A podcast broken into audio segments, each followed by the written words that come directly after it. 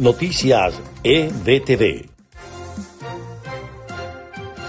Este es el resumen de Noticias EBTV en podcast. A continuación, las informaciones del día lunes 30 de noviembre. Les estaremos acompañando Freddy Machado y Susana Pérez. Comenzamos. Los ciudadanos que participen en la consulta popular para rechazar el fraude electoral del 6 de diciembre tendrán garantizado el anonimato. El comando organizador de la actividad ofreció detalles sobre el sistema tecnológico que se utilizará y las modalidades para realizarlo. La Conferencia Episcopal Venezolana manifestó su respaldo a la consulta popular propuesta por la Asamblea Nacional. También advirtió que lo convocado para el 6 de diciembre agravará la situación del país.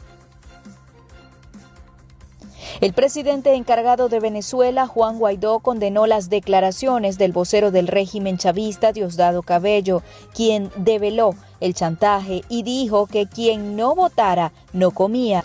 Guaidó escribió a través de la red social Twitter que para la dictadura la alimentación es un arma de control social. Según el presidente interino, por eso bloquean la entrada del Programa Mundial de Alimentación, que situó a Venezuela entre 5 países en riesgo de hambruna, y persiguen a Alimenta la Solidaridad, que atiende a niños en inseguridad alimentaria.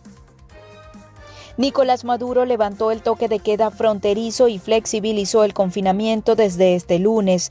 Esto contempla la apertura de comercios no esenciales para la temporada del fin de año.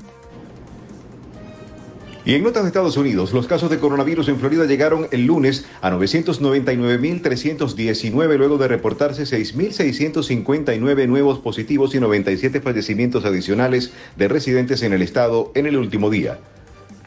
El Dow Jones cerró su mejor mes en más de 30 años pese a una caída menor de 1% durante la jornada. El principal índice bursátil del paquete neoyorquino subió casi 12% a lo largo de noviembre. No experimentaba un crecimiento tal desde enero de 1987. Joe Biden anunció a su equipo para hacer frente a la economía golpeada por la pandemia del coronavirus. El grupo está compuesto en gran parte por mujeres y presenta una opción muy diferente al enfoque basado en experiencia en el ámbito privado que aportaba el equipo de Donald Trump.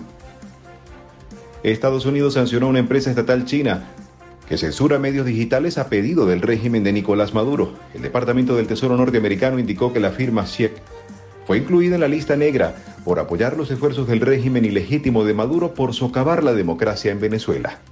Este fue el podcast de EBTV Noticias, preparado por María Gabriela Rondón y presentado por Susana Pérez y Freddy Machado. Te invitamos a mantenerte conectado a las noticias más importantes de Venezuela y el mundo a través de nuestra página www.ebtv.online.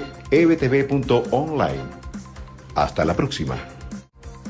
Noticias EBTV.